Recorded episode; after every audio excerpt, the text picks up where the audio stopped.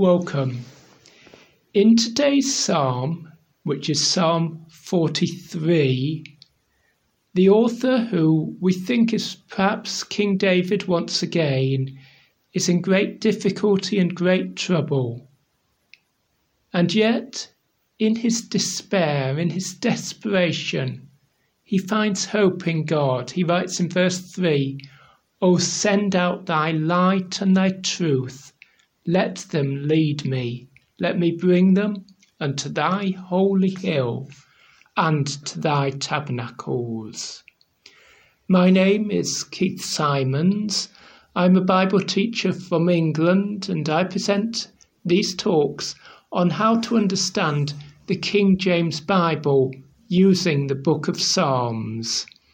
So today we're turning, as I say, to Psalm 43.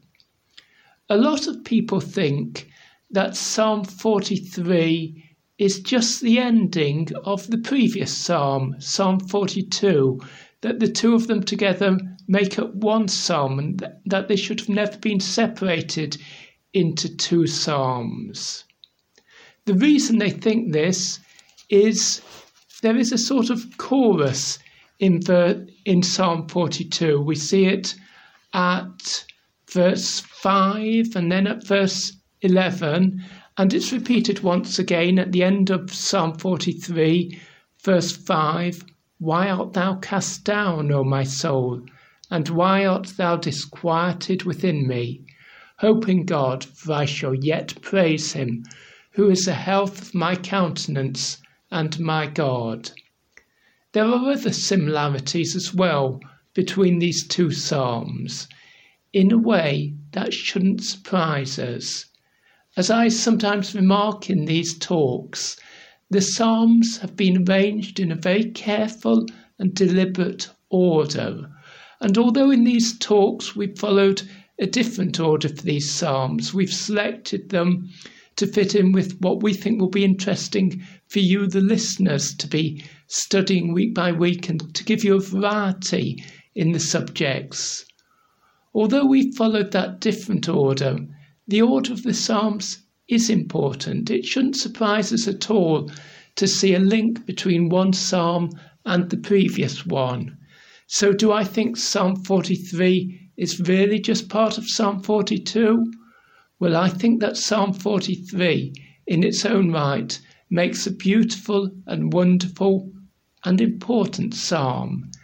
And I think that this psalm is or should be the favourite psalm for many people. Let's read it as we always do, starting at verse 1 and looking at it word by word and verse by verse.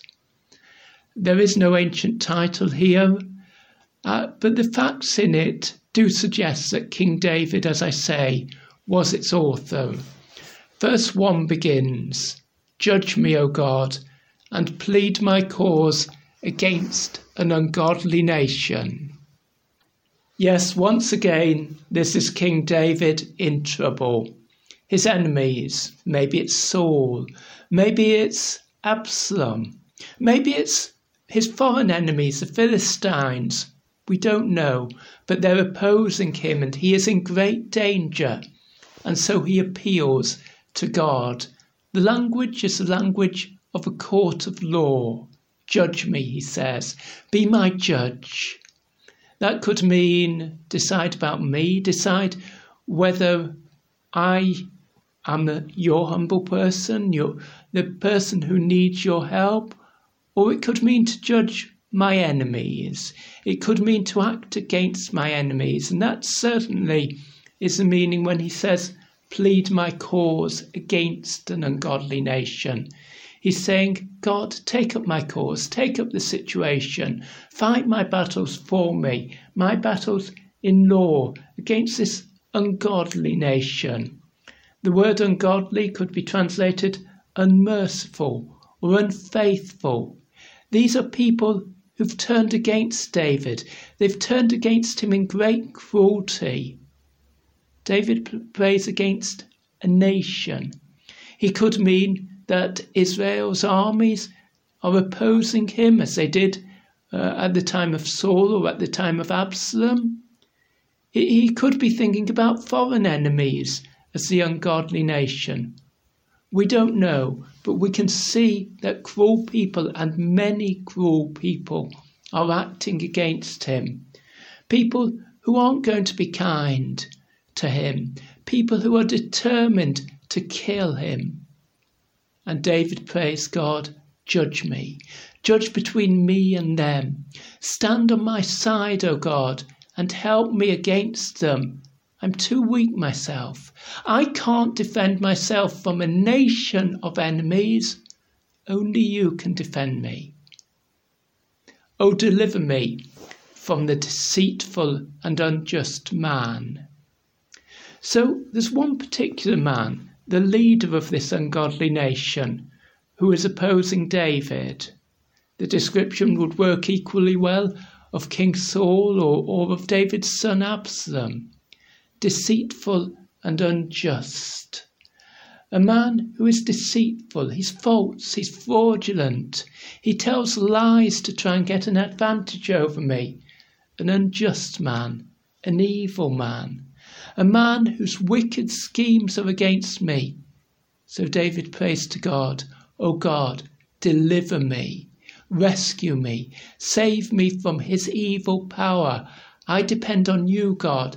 I need your help once again.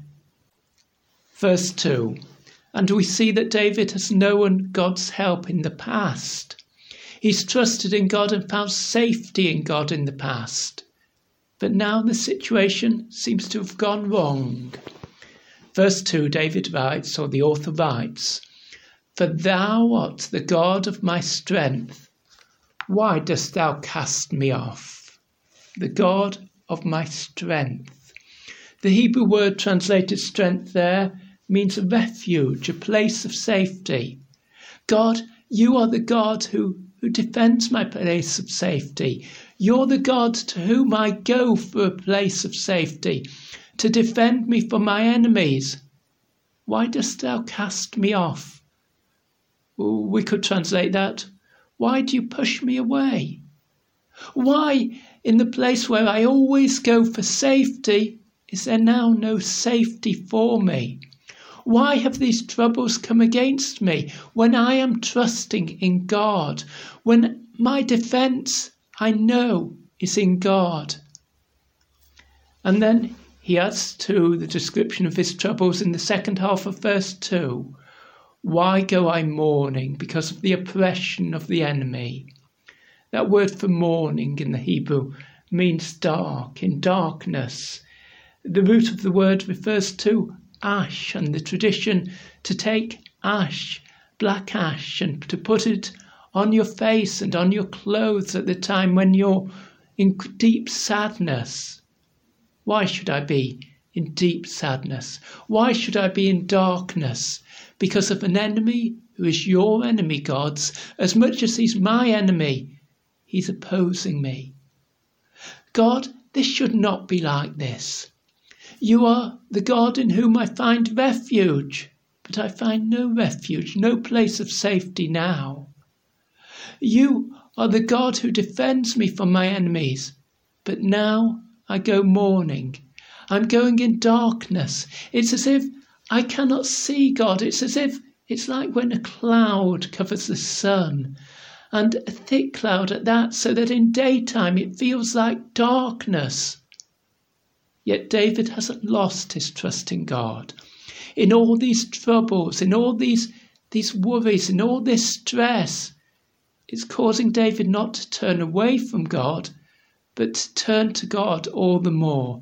He knows he needs God. He knows he needs God's help. He knows that only God can rescue him in this situation.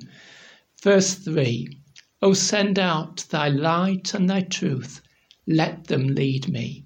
Let them bring me unto thy holy hill and to thy tabernacles. God, I need two guides to save me from this trouble. I need your light because I'm going around in darkness because of the oppression of the enemy. Remember what we said about verse 2. And I need your truth because the people who are opposing me are deceitful and unjust. Verse 1 They are telling lies, so I need your truth. They've put me in darkness, so I need your light. But what do the light and the truth represent in these verses?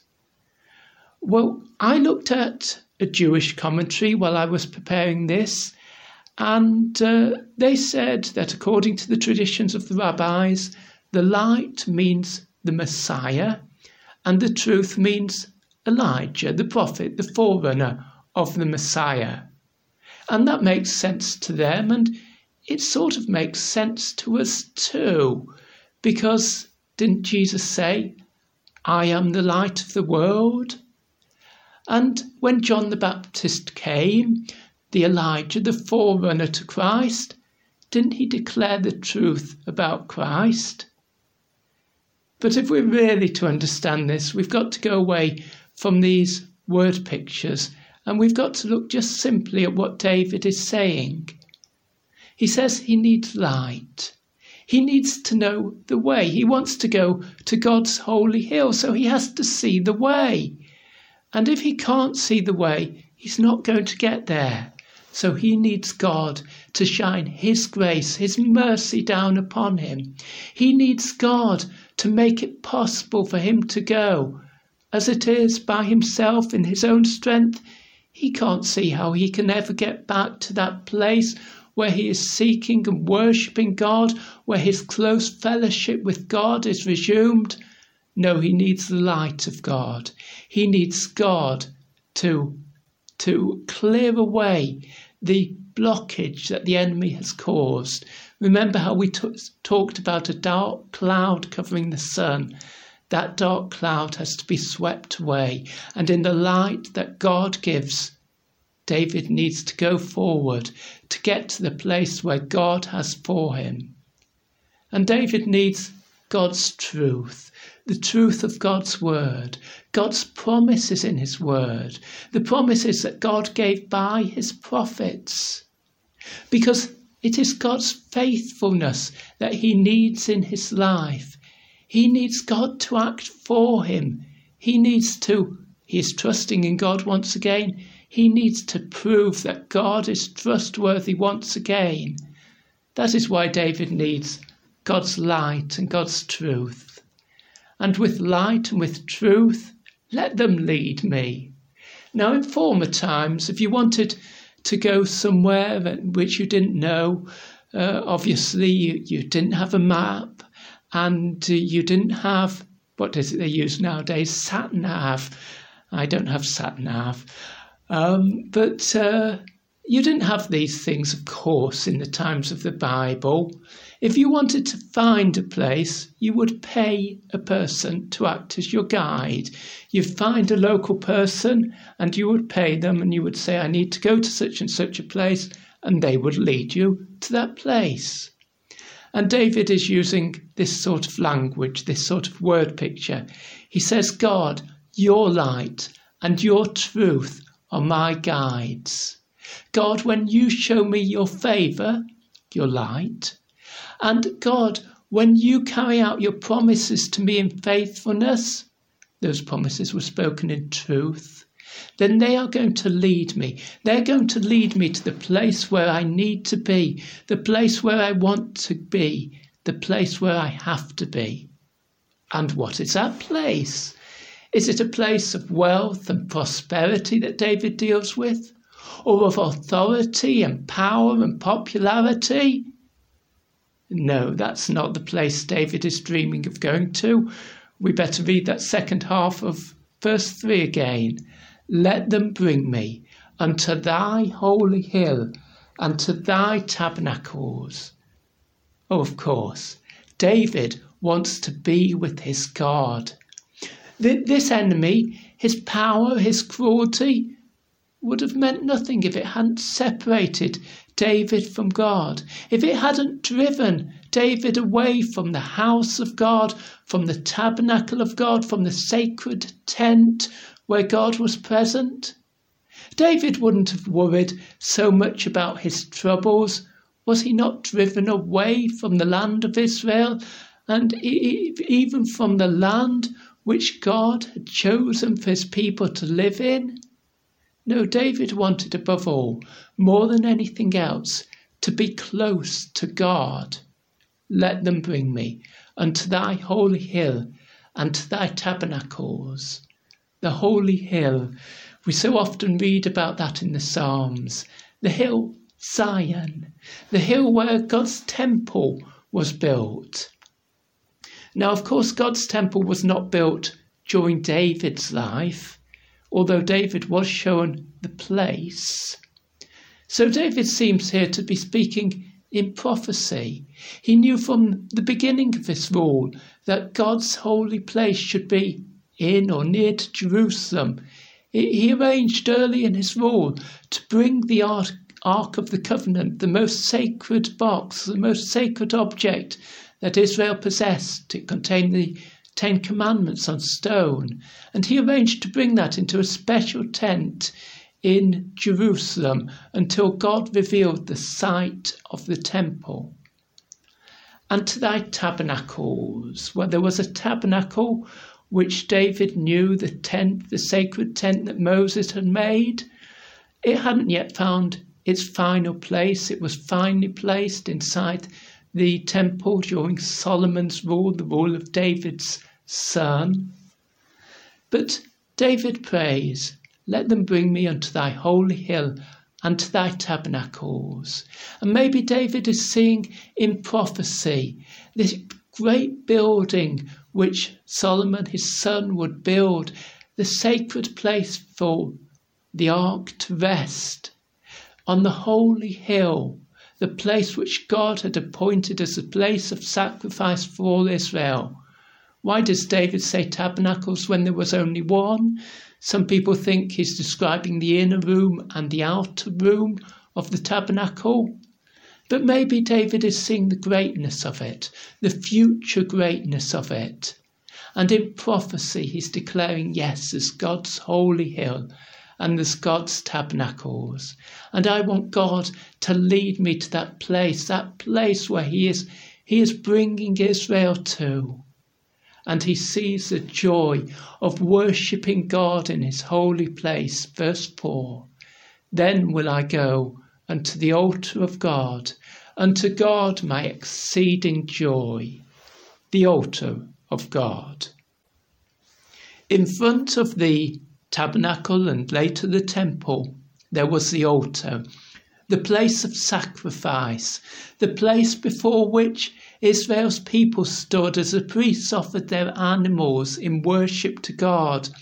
And as God accepted those animals to give the people a right relationship with God, the smoke from those animals ascended in the flames towards heaven and the people realized as they saw that smoke rise that God had accepted the offering, and in the same way, God was accepting their prayers.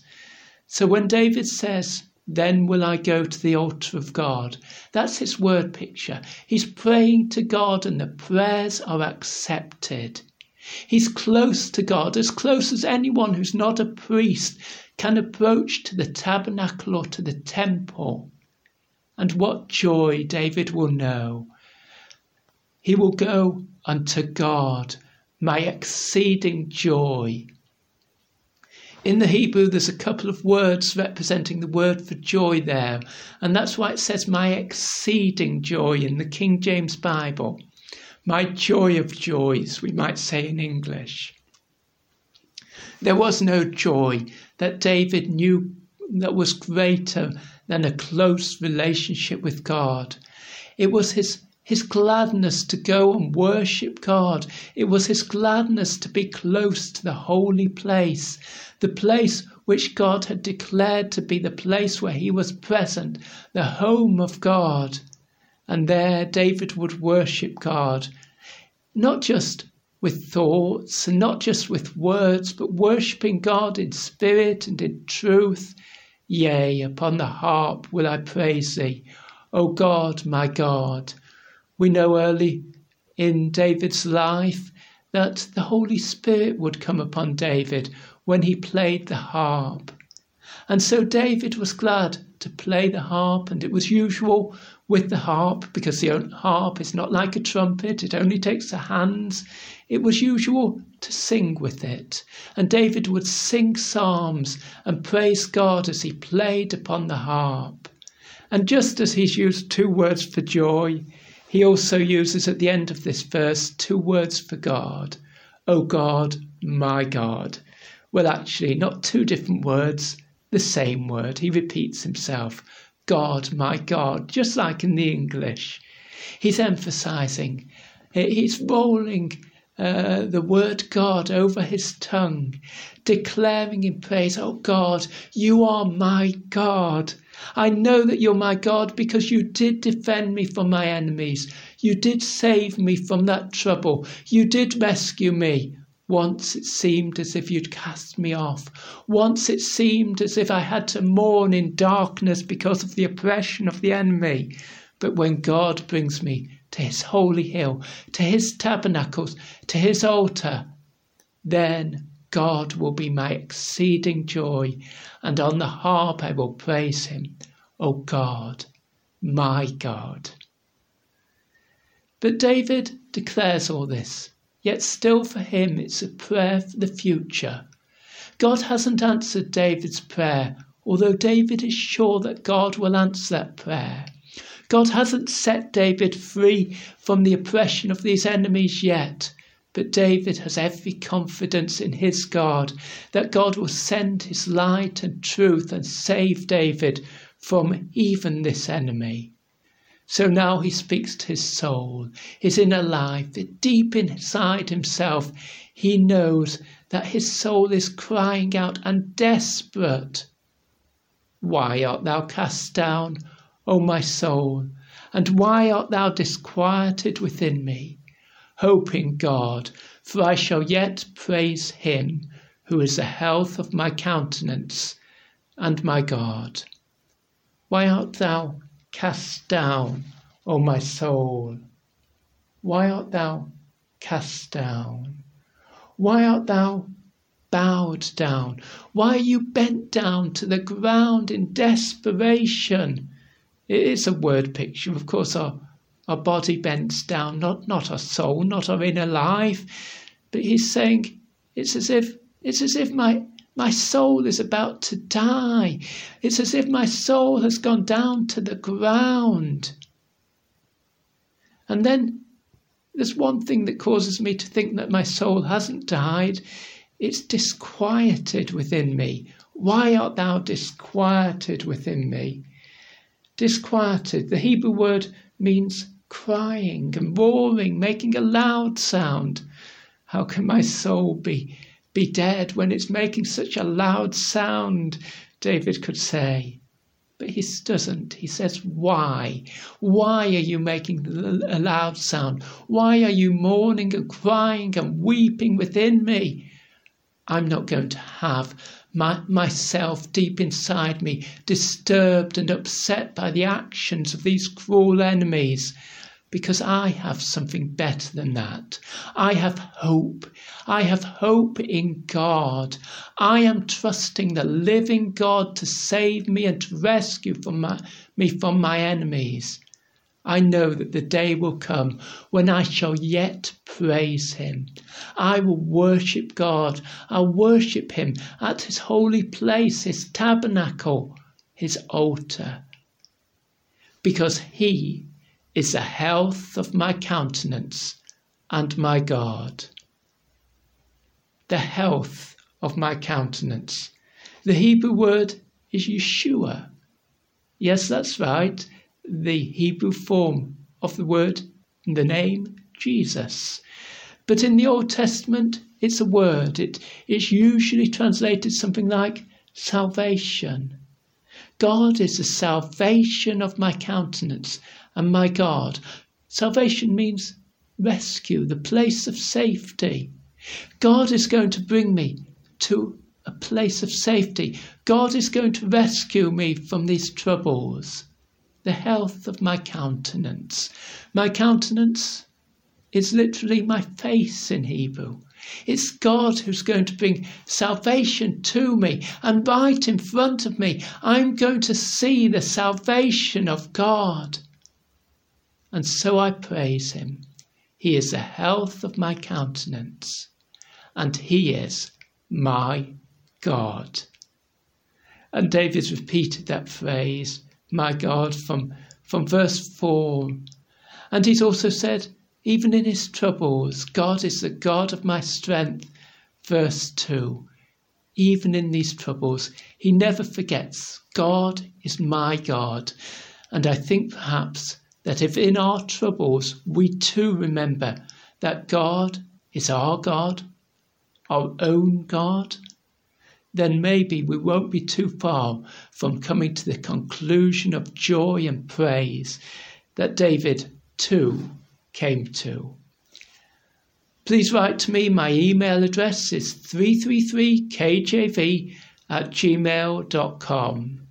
If you'd like to know about my books, which are available through Amazon, or if you'd just like to write to me and tell me where in the world you're listening to this podcast, if you're in the United States, a lot of people write from the United States. Let me know which state you're in. 333kjv at gmail.com. And now let me read you the whole of Psalm 43. Judge me, O God, and plead my cause against an ungodly nation O deliver me from the deceitful and unjust man. For thou art the God of my strength. Why dost thou cast me off? Why go I mourning because of the oppression of the enemy? Oh, send out thy light and thy truth. Let them lead me let them bring me unto thy holy hill, and to thy tabernacles. Then will I go unto the altar of God, unto God my exceeding joy.